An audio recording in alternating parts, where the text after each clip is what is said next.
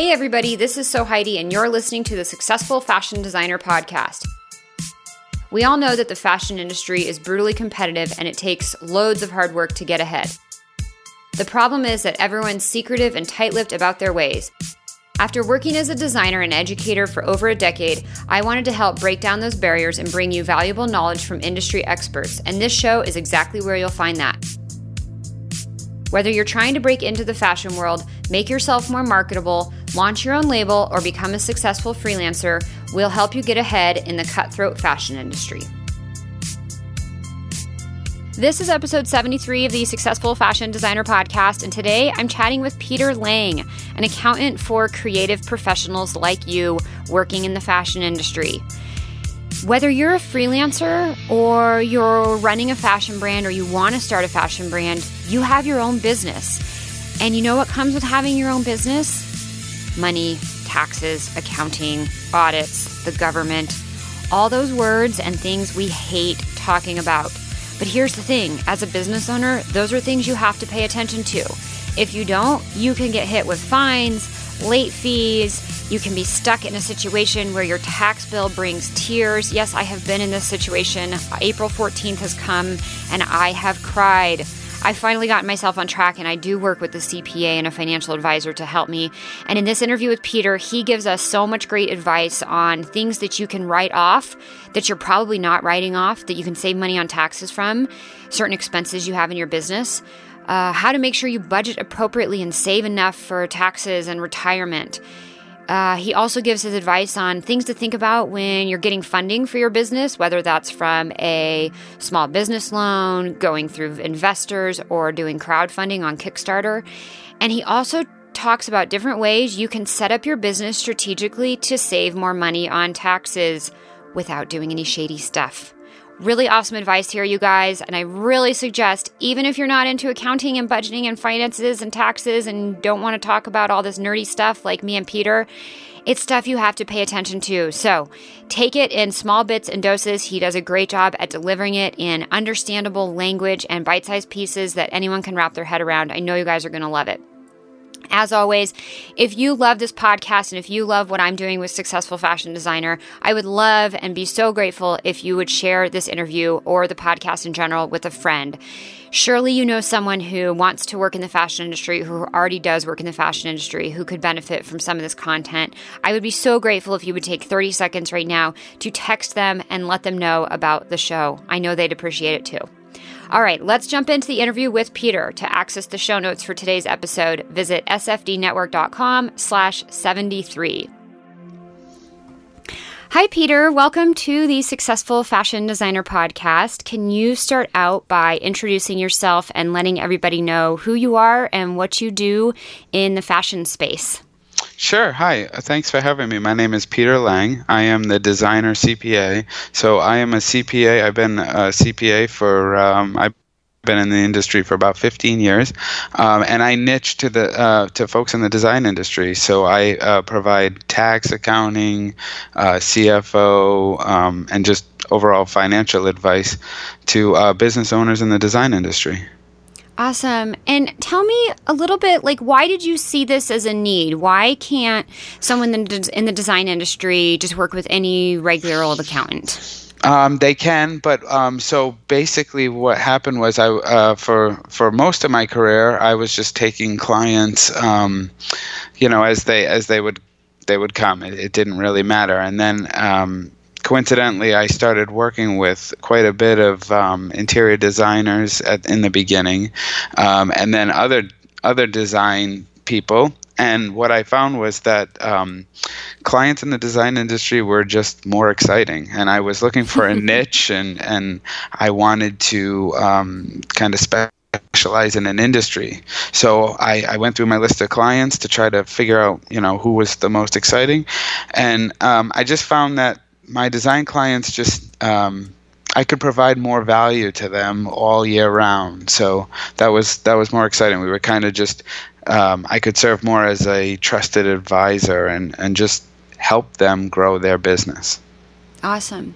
So to kind of get started, um, we have kind of two different audiences listening who I think you might have some great advice for.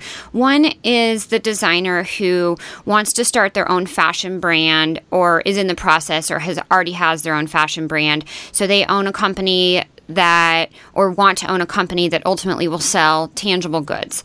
Uh, the other person listening is going to lean more into like a freelance designer space, so they're offering services to clients.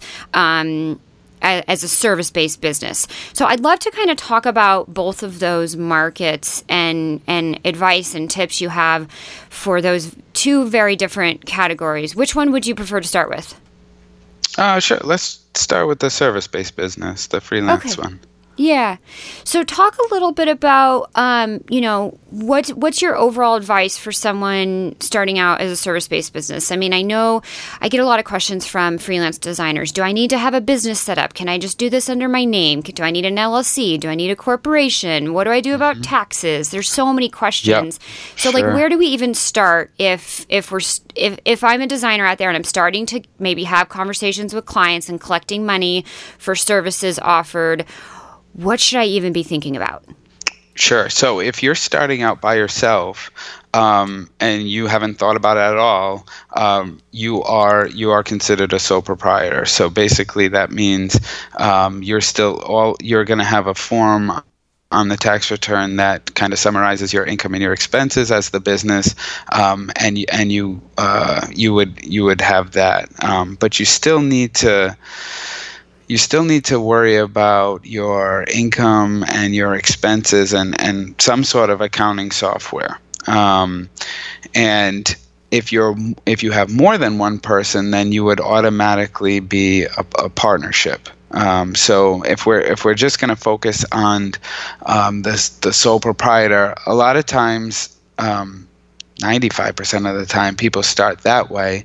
And then um, we work with our clients kind of we have like a base that um, we know that uh, the um, as the business grows you know once it hits a certain profit point which means like basically how much money you're making after all your expenses then it's time to start talking about incorporating and maybe becoming a corporation.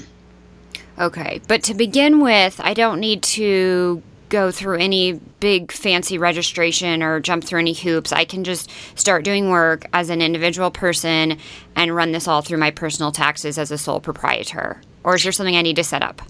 Well, I would. I mean, I would at least go and get if you even if you're um, you've got a business name, um, I would go get a federal EIN on the IRS website and open up your own uh, bank account at, at um, you know your local bank that you prefer to bank with.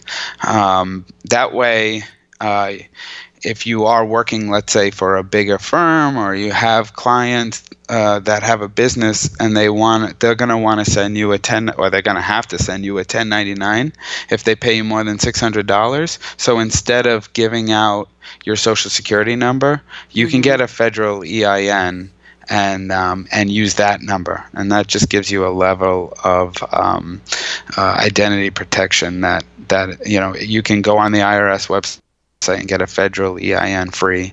You can open up a lot of times if you uh, go to a local credit union or even um, a, a, a, regional uh, bank and you open up a business checking account, it can be free. So um, that those are two. If you're just starting out, those are two uh, bits of advice that are low cost and and high reward. Um, you're you're um, already uh, not you know facing the risk. Um, you're you're taking away the risk that that that you would if you were just you know collecting checks in your name and and uh, having to use your social security number. Okay. Um, great, great advice. Um, I have another question, kind of in relation to that, but something that can come up in the in the design world, and I've experienced this as a contract slash freelance designer, is. Um, you know, what if I've, I've seen this in contracts that my clients have written? What if, for some reason, the company, the brand that I'm designing for, gets sued over a design, and I know there's all sorts of weird fuzziness in terms of how much you can actually copyright and protect fashion, but let's just say the company gets sued over a design that I, as the freelance designer, created. Do I need to start thinking about like how to protect myself in case of something like that? Yeah, I mean that would be more of uh, those issues would be more you would want to talk to a, a lawyer too, um, but it probably wouldn't help. Uh, it probably would help to um, kind of go over that with an attorney and a CPA to see if being an LLC is because you can be a single member LLC and still be treated as uh, uh, how we were talking before for, as far as taxes. Um, just kind of general insurance LLC questions. I that investing in the time to just get some basic um, advice from an attorney. Mm-hmm. And just letting them know what kind of unique situation that you're, or the specific situation you're in, um, it's it's money well worth spent in the beginning, so that you're doing things right, and um, and you're not having to backtrack after something happens. Okay. And um, some of this advice, I, I, imagine we're talking kind of specifically for the U.S., just based on all the different governmental rules and regulations. So, it, would you say your advice is kind of streamlined for U.S. based on taxes and finances, how we're set up here? Yeah, sure. Okay. Okay, because we do have quite a big international crowd out there listening. Um, okay, so we can set ourselves up as an EIN and get some level of protection so we're not, you know, throwing our social security number out there to every company that we do business with and, and set up a business bank account to keep everything separate. Um, from here, another question that I hear a lot from freelancers is sort of budgeting and keeping track of you know, okay, I might get paid you know, 50% up front and 50% at the end, but it's a three month project and I don't get anything in that middle month. And do you have any tips or advice on how freelancers can start to plan their finances when they're not going to be getting, you know, that regular two week paycheck like you get in a typical job? Sure. So if you're getting 50% or above upfront, um, you want to try to, and that's where if you're working alone, it can be um, it can be more complicated. But if you if you are working with an accountant, uh, you want to make sure you're using someone who understands the industry. So you want to make sure they they understand what actual profit you're going to have and then we work with our clients in that situation whether it's 50% or 100% to allocate the money based on what we think is going to happen during the project. And if that means, like some of my clients have more than one bank account where we um, we worry about you know operating costs and sales tax, um, say even savings and um, income tax that kind of stuff. So um, some people like to just kind of do. Uh, we work with them to do budgeting on a project and make sure that we you know aren't spending all the money before um, before we run out and we have to you know buy something else. Um, so if you're working with a bank that allows it, um, most will. Like um, uh, we recommend having like two or three different bank accounts where um, maybe upfront all the money goes in one account, and then we estimate what the actual uh, profit would be, and and um, we you know spend only on that profit account and, and hold that for hold the rest for other operating expenses and taxes and that kind of stuff. Okay. Um, and I know this may be hard to say depending on, you know, how much money you make or what tax bracket uh, uh, in any given person falls into, but do you have a general recommendation that you can advise people put aside for taxes? Because I'm not going to lie, you know, when I got, first got started, I, I got slapped in the face by some tax bills that made me cry, literally yep. cry. so um, what's your um, advice on that? Yeah, just overall, obviously everyone's different, but I would say somewhere, I know this sounds high, but somewhere between 30 and 40 percent. Mm-hmm. Um, that way, it, let's say you know if it's if it's too much at the end of the year, then you've got more profit. But at least you didn't spend it, and now you're yeah, like you said, you're you're stuck with the tax bill. Um, but um, on on profit, I would say you know between 30 and 40 percent is a good you know um, broad overview of a of a percent. Okay, just to be safe. Yep. Okay. And then you mentioned um, retirement. So, you know, I think depending on where you are in life, some people haven't even started thinking about this, but I, I, don't know. I was taught that it's never too early or too soon to start thinking about that. Um, so, do you do you advise people to set a certain uh, amount aside or invest in, um, put money into an IRA or a 401k, or what are we really looking at here as a sole proprietor or a small LLC? Sure, I love the Roth IRA. Um, those they have a, a, and you know it's based on income but right now the max you can um, uh, put in if you're under 50 is 5500 um, and if you're over 50 it's 6500 a year. It's based on different income thresholds so everybody is different but um, um not to get too complicated but basically um, if you if you put money in a Roth IRA, you don't get a tax deduction in the year that um, that you put it in. So if you're if you're listening and you're saying, "Well, I don't even get a tax deduction that year," no, you don't. But you don't have to take it out when you um, when you retire, like like a different IRA. Right, all of the earnings that you make between now and and um, when you do take it out is completely tax free. So, um, for example, if you're 35 and you just start out, even if you just start out and you put $500 in an account, in a Roth IRA account this year, and it grows for 30 years and it's $10,000 in 30 years, you can take the 10,000 out and you do not have to pay taxes on any of that money. Yep.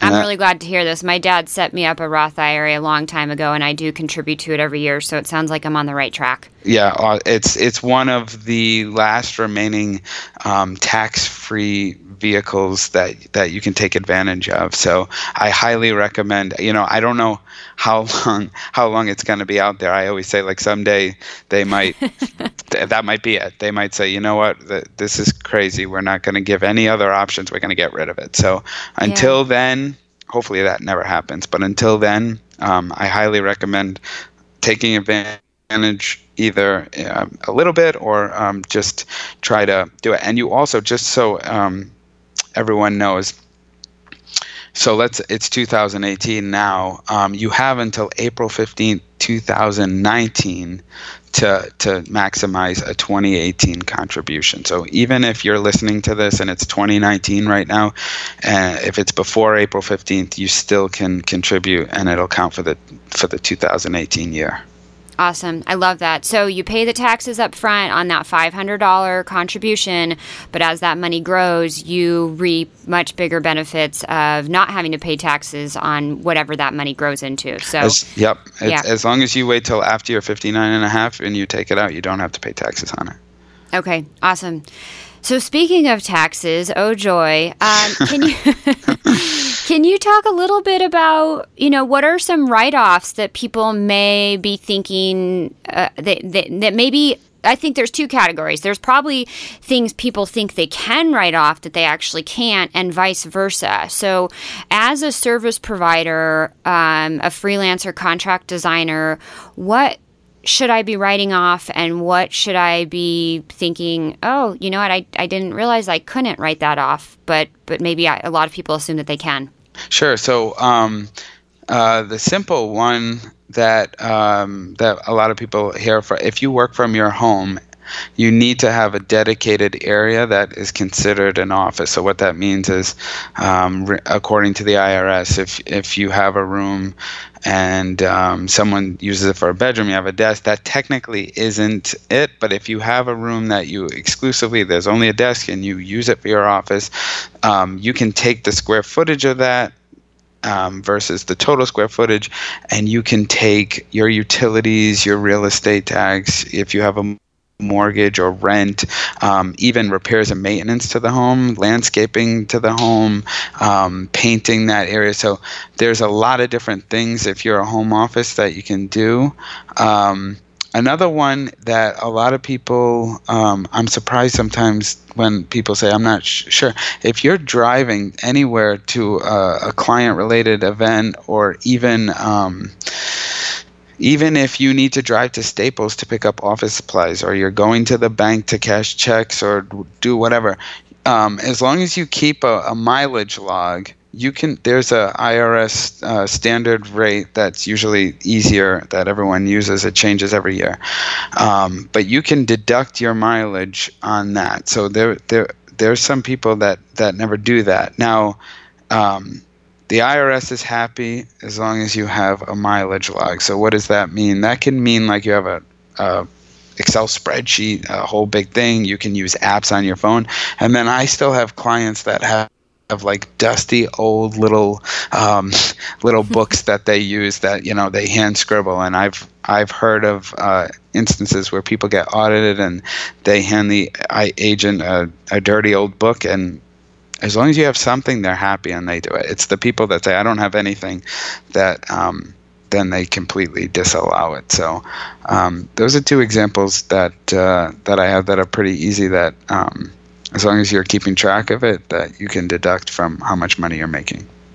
So, as a designer in in the fashion industry, we're often going out and we're shopping for trend inspiration. So that may mean driving to the mall or driving to some type of um, physical location where we're going to look for inspiration. It could be driving to the art museum. Um, are those also things that we could we could deduct those those travel trips?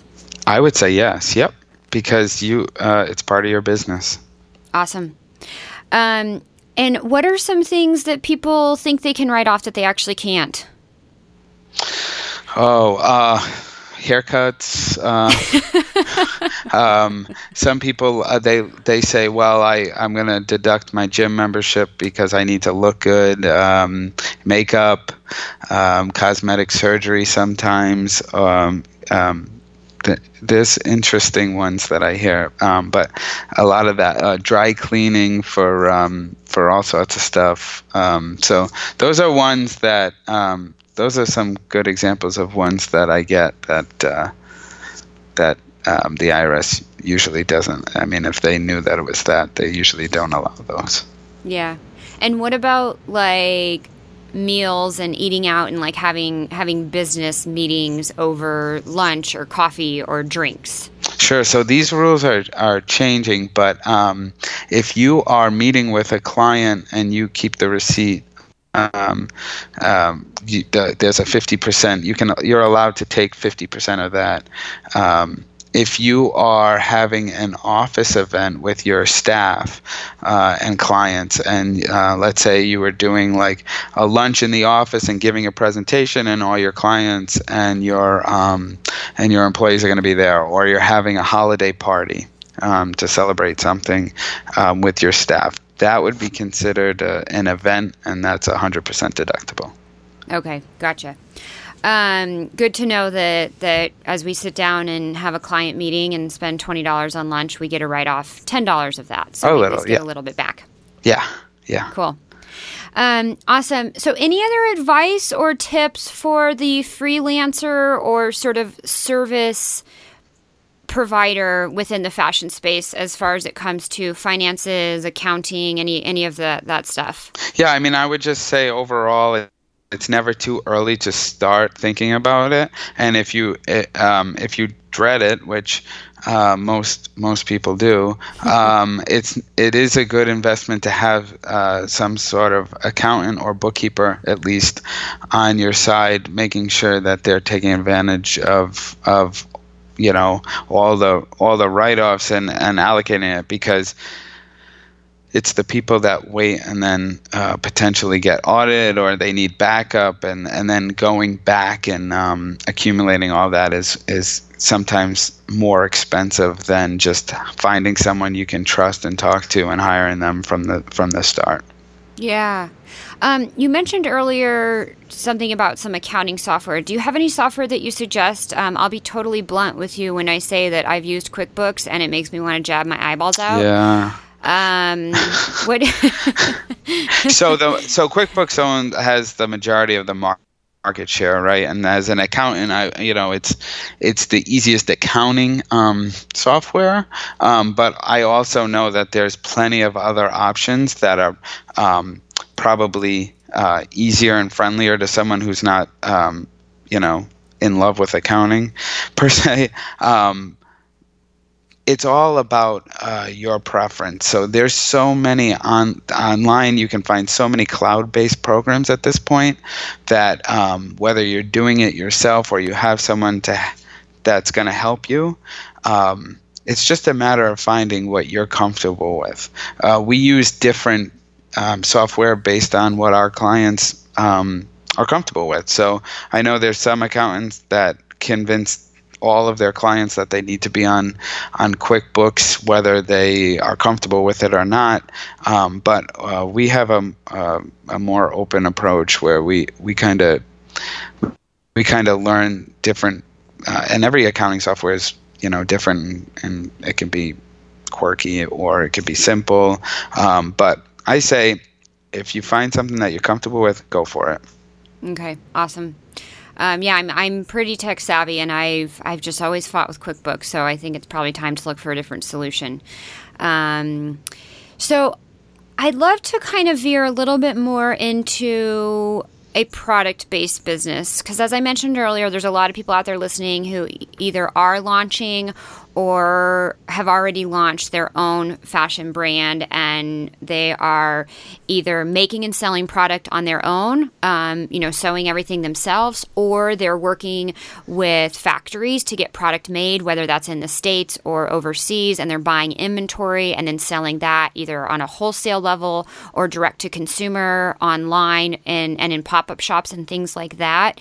Um, there's also a lot of people out there listening who want to do all these things and they are kind of going down the path of figuring out funding, getting loans, getting investment. Um, so I'd love to kind of tackle that space of the market. Where where do you think is makes the most sense to start when it comes to that type of a business?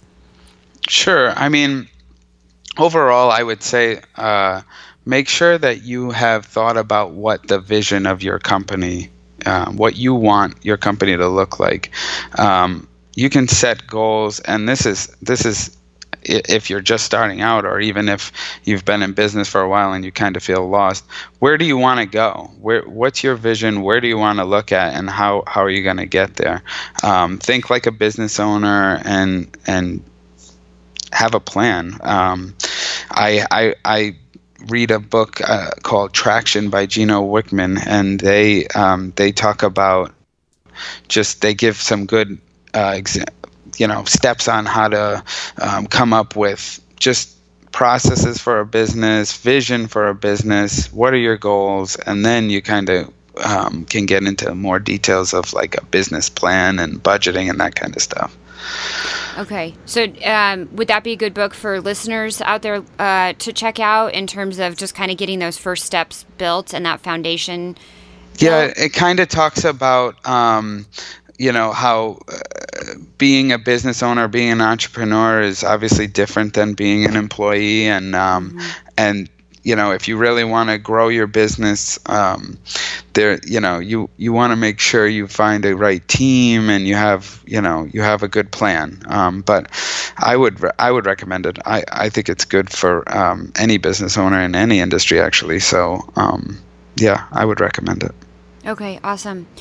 And so, kind of starting at the beginning with um, someone wanting to launch their own fashion brand and and create their own business do you have any advice on funding, whether it's getting a loan, putting it on credit cards, trying to get investors? Like, what mm-hmm. might a designer out there be thinking about in terms of what's the best way to get some of that initial funding to get things off the ground? You know, what is your advice on on the smartest way to go about that? Sure. I mean, if you're looking for a small loan uh, versus credit card, you're, you know, if you can get a line of credit or even a, a, you know, a loan from a bank, I think that, you know, that would probably be better than just putting everything on a credit card. The rates, the interest rates are going to be better. Um, there, you know, the, every bank is different, and there might be, you know, personal guarantees or something like that. But um, yeah, I would say that trying to get a loan is better if you're looking at the investment option, investing a lot of times with that, yes, you're going to get a lot of cash contributed to your business and you're going to have that to be able to grow, but you also just gave up um, a piece of ownership in that. Um, in that company and in your in your um, in the business that you want. So some people don't mind that, but some people say, you, know, I'm I don't I don't want to give up ownership, so I'm going to get a loan and I'm going to pay the interest and keep the uh, the full ownership in the company. And other people are say, you know, I don't mind.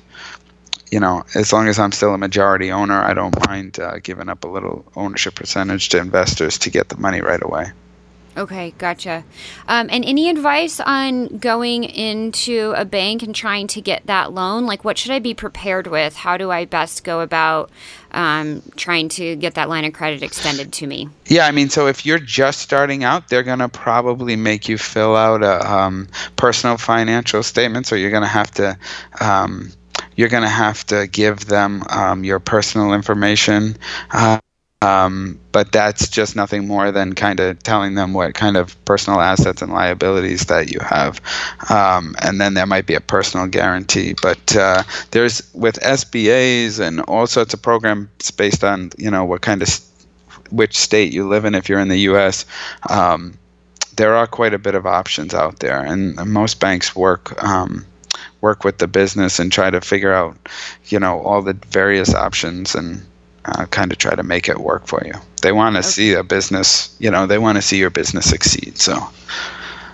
Okay, so I don't, but I do. I need to go in with. Like, I don't need to go in like a full business plan or a pitch deck. I can typically just go in, maybe meet with a banker, um, go through the process one step at a time with them. Yeah, I mean, when you start out, if you don't have an account with them, they're going to want to just see basic things like um, your federal EIN receipt from the IRS, and um, if you're incorporated, like an articles of incorporation, just so that they know you're a legitimate business that exists. And then from there, they um, usually have their own applications and forms that that uh, need to be filled out based on how much money you're looking for. Okay. And as far as setting up that business, does it would you suggest a different type of entity versus the service provider, sole proprietor, freelancer type of person? You know, you said that can run under a sole proprietor for a while, just under, you know, get your EIN. Maybe it's an LLC. Do you have different advice for someone who's setting up um, more of a product based business? Um, no, usually uh, it's all about that profit number that I was saying before. So it really doesn't matter. It's usually um, uh, there's like a profit level once you get to a certain growth level that that it makes sense as far as tax wise, um, and obviously how much profit you make, um, whether you're just doing a service or a product is going to be different. Um, but um, but it doesn't really matter now.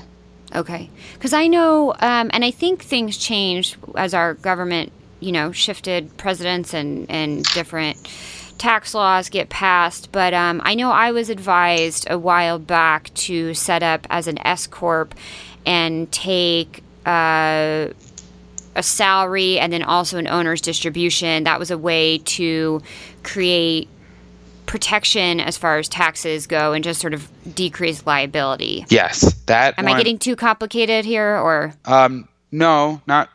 no, I mean, yes, that's good. And we usually, so usually when people get a profit of like uh, thirty thousand a year, let's say, okay. uh, that's when we start to talk about it and say, you know, you could really be saving money on doing it. And that's a fantastic plan that you have set up.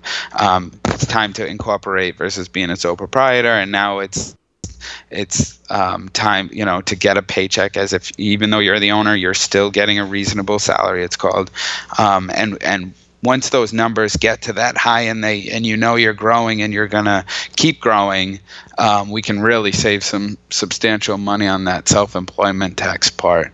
Um, so if you are operating as a sole proprietor and you have an accountant i would i would recommend just kind of just asking your accountant, you know, like, um, at what point do you think that I um, should consider uh, incorporating, or um, you don't even have to say being an S corp, and just see what they say. Um, do they have an idea on that? Um, you know, everyone's different, and I'm not going to tell you like as soon as you hit thirty thousand, you should definitely do that because sure. everyone's situation is different. I'm just saying that for my clients, once they get to that point, that's when I start to talk about it and explain the benefits, um, the tax benefits, and also like if there's any additional costs as well, um, and really just show them what can happen. I I actually, for example, have a couple of clients that are doing phenomenal this year, and they just decided that it's time. They've been op- they were operating as a single member LLC. It's time to make the switch because they're growing and they know they're going to grow. So that's really exciting when that happens because we can save them taxes, but also they've been working hard on their business and now they're seeing you know they're seeing some success, which is awesome. Yeah, I'm always up for any way we can save money um, ethically yeah, on taxes, absolutely. right? Sure. So, so good to know. There's there's different ways to sort of set your business up um, to take advantage based on where you're at in as far as your income. Um, can you talk a little bit about the self employment tax? Because that's something I've seen people get hit pretty hard in the face, and the differences between the taxes that you're paying as an employee versus the taxes that you're paying as a business owner, whether that's a freelancer or you know running your own fashion brand. Yeah, sure. So um, you have your income tax rates, which is um, based based on how much money you make. So that, that can go that can go up as it does go up as you make more. But then you have the self-employment tax, which is an additional tax. It's an additional about 15%, let's say, on top of that. So when you are an employee, you're kind of you're responsible for half of that, and it, and the company you're working for is responsible for half that. Now that you have your own business and you're operating as a sole proprietor, all of the income is um, they charge the income tax and the self-employment tax, and that's because you are an employee and you are an employer. Um, so, and you can't get out of that. Like that, uh, the self-employment tax, whatever the profit is on the business, um, they assess that 15%. So, um, I tell I tell clients that I would say if you're working with someone and you only talk to your tax advisor once a year, that's that's not enough. You want to make sure that um, because a lot of these programs will kind of just the tax programs will assume that the business is going to stay the same every year. Um, but if your business is is fluctuating and you're making a lot more money, you need to be in contact with your accountant because most accountants have the ability um, to be able to uh, project out and um, they can update. If you're going to stay as a sole proprietor, they can update your quarterlies so that you're not getting hit with a massive tax surprise come you know the next tax season. Right. One of those yeah, tax surprises that brings tears. The self-employment tax is definitely the biggest one that um, um, that can bring tears. And and um, when a client um, starts a business let's say in, in the middle of the year and doesn't communicate that with their accountant and then you know it comes tax time they're sending all their stuff in and then it's done and it's like okay you you know you're getting a big hit. That's where that's the biggest and it's an unfortunate situation because it, it, it's too late at that point but it could have been resolved or it could have been um, handled uh, with more communication. So i would recommend anybody um, who owns their own business, you want to make sure that you're talking to your accountant at least twice a year. But I would say um, at least quarterly is uh, is the way to go. Just to do some income updates and make sure you're putting enough aside for taxes and you know retirement and where, wherever else you're trying to put cash. Exactly, because you uh, you know that a business isn't going to operate completely you know the same exact way um, every single year. So yeah. things change, and um, you know, it, it. Now I have I have some clients who who used to have accountants, and they say, "Well, I never talked to them because they would yell at me, or or they would make me feel stupid, or whatever." If you feel that way, you there's there are accountants out there that are that are nice that will help you that want to help you um, and so you shouldn't you shouldn't be afraid to to have a conversation with your yeah. Um, sort of on that note, you know, I think a lot of people, especially when they're first starting out um, with a business, especially with a product based business, you know, you, you're not making money at first. Um, you're spending money. You know, let's say you've taken out a loan and you're spending money. Um, like, do you have any advice on just thinking about?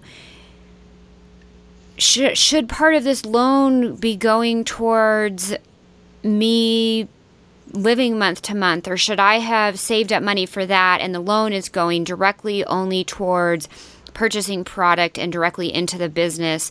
Um, and, and, just some overall advice on you know that first year or two when there probably aren't any profits and there's just a lot of expense you know what should i do mm-hmm. to best set myself up for that situation yeah i mean so it's kind of up to the person so um, if you need the money to be able to eat to survive, then um, I th- yeah, I mean eh, some people also i mean the alternative maybe would be like for me when i was growing my business out years ago i would um, i would kind of build on my own business but i was also consulting and that was just because as an accountant i was just um, i was i was you know just like I need to I need to make sure that I make enough money to be able to pay my personal expenses. That was just my um, preference, but um, yeah, no, you need to survive. So like as long as you have a good business plan, a good vision, and and and you're working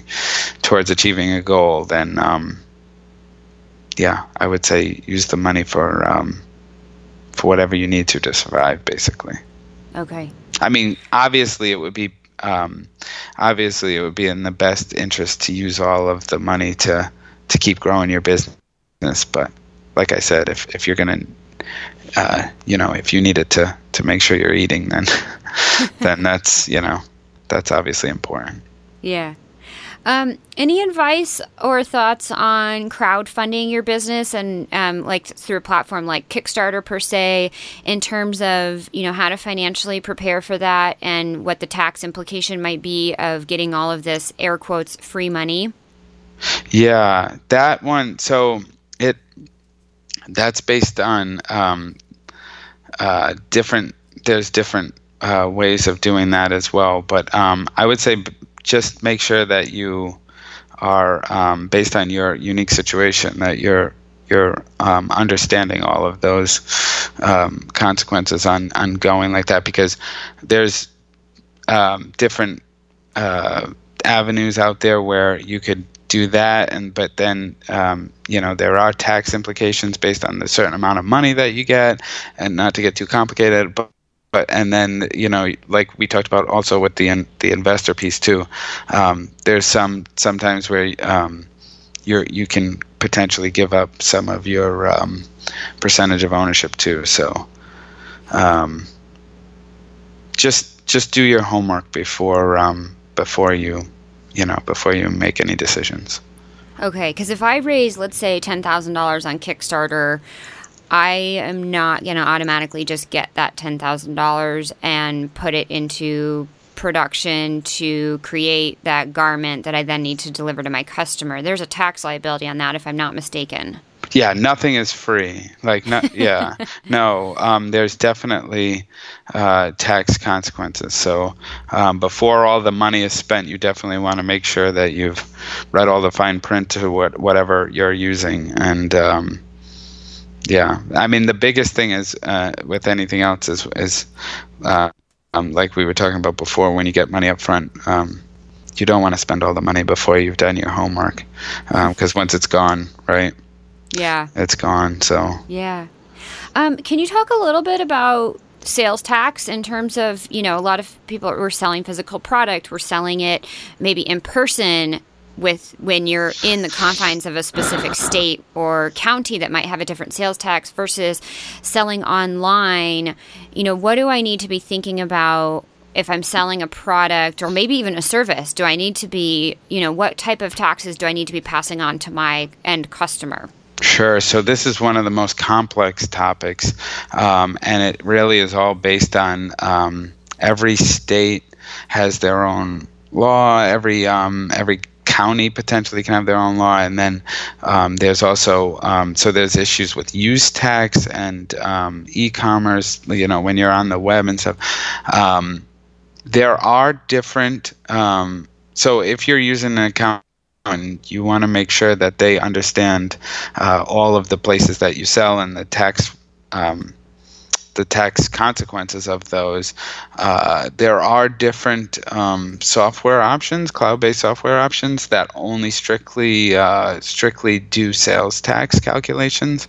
Um, so you're not alone, but it is it is a very complex um, topic that is changing all the time because as states uh, continue to, uh, and even um, local territories, as they continue to need more money, um, they're just adding more and more rules, and the rules are changing all the time. So mm. um, it is it is a very complex um, topic. So you, you want to make sure that you are working with someone who uh, who understands it and is doing the research and and communicating with them, especially if you're you get new opportunities in different areas and um, or you're you're working online in different places. The rules are changing all of the time. But like I said, there are um, there are different uh, cloud-based uh, softwares that uh, that do a great job of keeping up with those and help you with the tax filing. So, um, but uh, it is a, it's definitely something that you can't ignore. Um, yeah, I've had clients that that come to me that kind of said, "I didn't know that," and um, these jurisdictions don't care if you don't know. So, um, yeah. just you know, it's just like everything else. You want to make sure that you either have a trusted advisor that that's doing the research for you, or um, or you're using something that that can give you the answers you need. Is there specific cloud-based software, or maybe a couple names you can throw out there so we know what we're looking for? Um, yeah. Hold on one second. Let me just. Um, there is I'm not even sure like what we should be googling here, like ta- like sales tax there, app. There's I'm just trying to get the actual um, spelling of the name, but I think it's Alavera that um, that is a is a good one that they strictly do. Um, yeah, because I remember. Yeah, no, I remember years ago. This is back in 2000. Oh boy four, five, six, um, I had a small brand of my own, and I was doing a lot of pop up um, sort of market type of shops where I'd set up my booth and I would sell, you know, direct to people walking through. And I remember I had to apply for different sales tax licenses based on where the event was being held. Mm-hmm. And then after the event, you know, I had to file and send my check in. And it, it, was a major pain. Yeah. that, that was, I mean, and I was just like, I'm just setting up a booth to try to sell product to people. Mm-hmm. So here's the, the um, I would say go to avalara.com, A V A L A R A.com. Okay. Um, they've been they've been a sponsor at different um, like web web um, different webinars and also different events that CPAs go to, um, and they that so if you're working they'll if you're working alone, that's something that you can do a lot of research on, and they'll let you, if you use a location, they'll let they'll give you the rates that you need and help you file. Especially if you're on your own, you don't have a team right now, but you know you need to do something. Mm-hmm. Um, I hear of them a lot. So okay, awesome. I'll link to that in the show notes for everybody listening. Um, and then as far as like online goes, I mean, I've run some Shopify stores before, so I know they kind of help you figure out what the tax the customer needs to pay based on where it's shipping. So sometimes that's automatically calculated based on the shipping address. So is it is it safe to say we could assume or we could rely on our e-commerce provider to calculate and collect the appropriate tax based on where product's being distributed? Yeah, I, I think at this point because it's such a hot topic and there's so many, um, you know, it's such a more and more um, states and, and localities are doing it that uh, most of the um, websites at this point uh, know it and they're doing a very good job of of um, making sure that the, the sales tax at least is, is being calculated properly.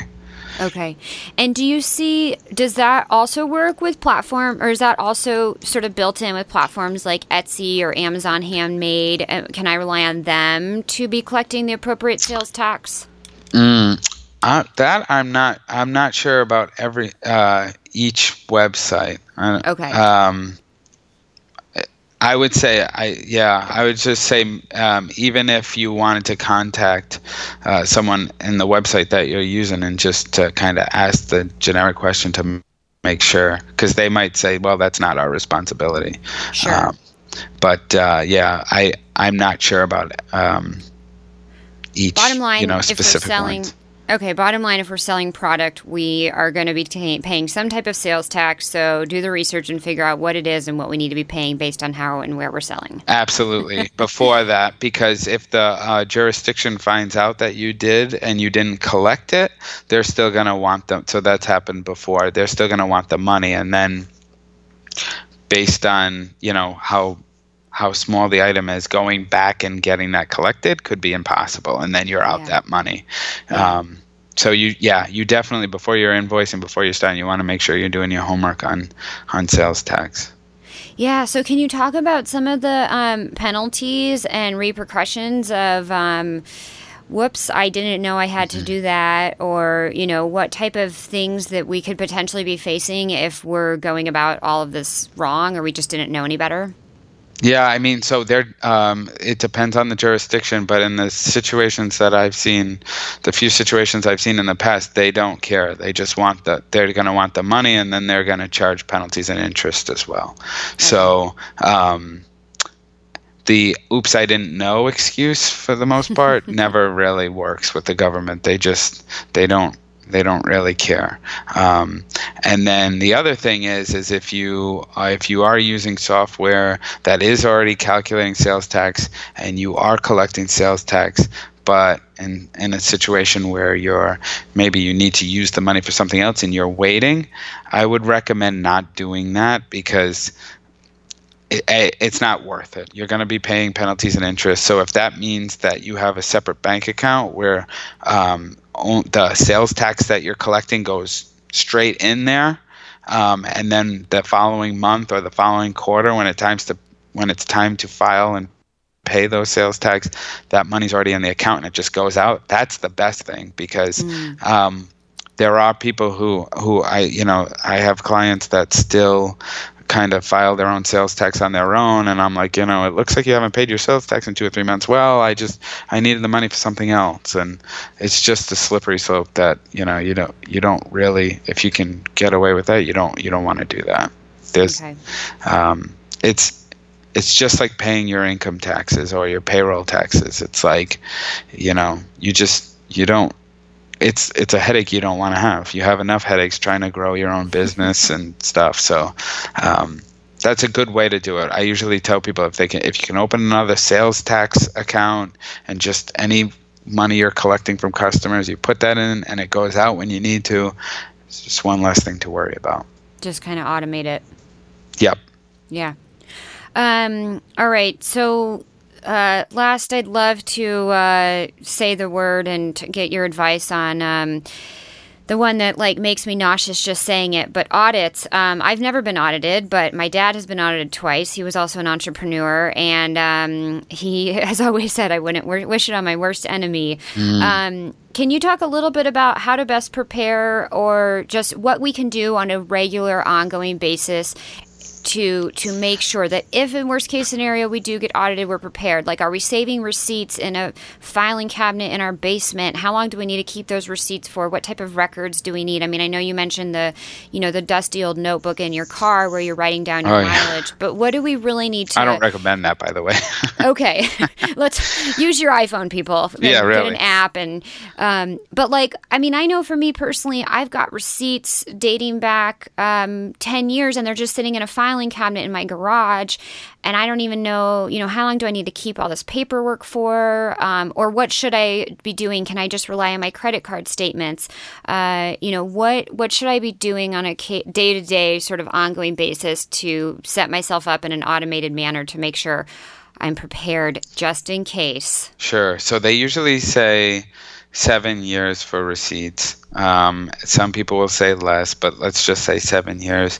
Um, I there are different. Um, if you're if you're um, someone who has apps on your phone, there are different apps out there where you literally can take a picture of your receipt and it'll save it on there. So if there's ever a problem, um, you can you can get that backup. I have a scanner that I just kind of, if I have to, I'll just scan it in. Um, and uh, uh, credit card receipts uh, credit card statement. So if you're saying, "Oh gosh, I don't have any of my receipts from the past," um, but if you use a credit card and most of it's on the credit card, that the IRS will um, will accept that. Oh, they um, will. Yeah. I've seen it before where people go, they'll call like a Capital One per se or an American Express, get the statements, highlight it, and then send it in. And um, and they have accepted it. So oh, that's obviously know, the exact yeah, yeah. The, the, exact receipt would be better, but I have seen it before where they just send in credit card statements and um, they've had like a no change change audit and they've you know it's worked out. So okay. Um, but in this day and age, like you know, if you can get into the habit, if it is something that you um, uh, it is something that you have right there and you use your phone, there are a lot of different apps and out there that you can use and just kind of take a picture and, and you'll have it and it'll just be saved forever so okay and then we don't if we have a picture and we have it stored in some app or something we don't need to save the physical receipt as well no no okay. no because okay. then you you have proof and then the other thing is is if you are using a CPA and they're doing all your work for you and you ever do get audited, you want to um, make sure you obviously tell your account right away. But um, in this in the few situations where like we've had clients that got routinely audited, um, we you know they'll send everything in advance of what they need. We make sure we have everything, and then we have them we have the agent come to our office and use our conference room so that we're here to answer any questions that they have and make it as easy of a process as possible versus you know you communicating with them and then they're asking you questions and if you're not sure how to answer it and then you know, who knows? But sure. um, yeah, if you're using a, a, an accountant, I would say you definitely, obviously, you want to you want to communicate with them as soon as possible and have them handle it. Okay. Um, now you made the comment there. You have people, clients, businesses, what whatever they may be, getting audited, sort of ongoing. Are there any red flags that you may be doing as a business um, or sole proprietor that are going to have the IRS looking at you a little bit more closely? Um, no, most of them are routine, but I would say um, just be smart. If you're doing it on your own, just be smart. You know, um, th- there are some people, like I said, we were talking about different um, quirky little uh, uh, things that people think are deductible, but. If you're you know running a sole proprietor and you've had losses for more than three years, that's when uh, the IRS can come in and say. Um, whether you think it's a business or not, we're saying it's a hobby, and you can't, you know, deduct the losses for more than that.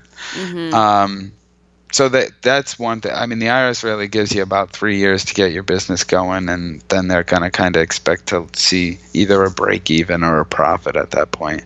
Okay. Um, but you know, as long as you know, is I've I've had people try to you know say they in Rhode Island, the smallest state in in America, they drove a hundred thousand miles in a year, but they only have clients in Rhode Island, and it's like I just don't, you know, they're just trying to, you know, it's like something that I I don't have a receipt for that, so I can just say I drove a hundred thousand miles, and it's like, well, you you know, you might you might be exaggerating a little bit, so yeah. Anyway, that kind of stuff. Okay. So if you know, just just play by the rules and you should be okay. And if you get audited, then you go through the process. And uh, what's worst case scenario? You have to pay some back taxes. Best case scenario, you overpaid and they wind up giving you money back. Neutral, it's a break even, and they say, "Yep, you did a good job, and we're we're."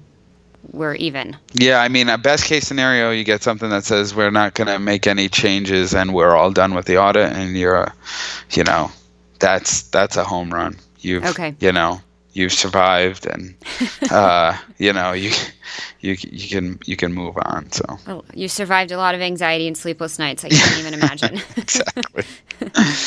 Awesome. Um, well, this has been really great and insightful, sort of nerding out on money and taxes and finances with you. Um, I'd love to ask you the question that I ask everybody at the end of the episode, and I'm going to I'm going to tweak it a little bit for you um, because you're coming in from a unique angle. So the question typically goes, "What is one thing that people never ask you about working in the fashion industry that you wish they would?" So I'm going to rephrase that for you and ask, uh, "What is one thing that people never ask you about uh, finances that you wish they would?"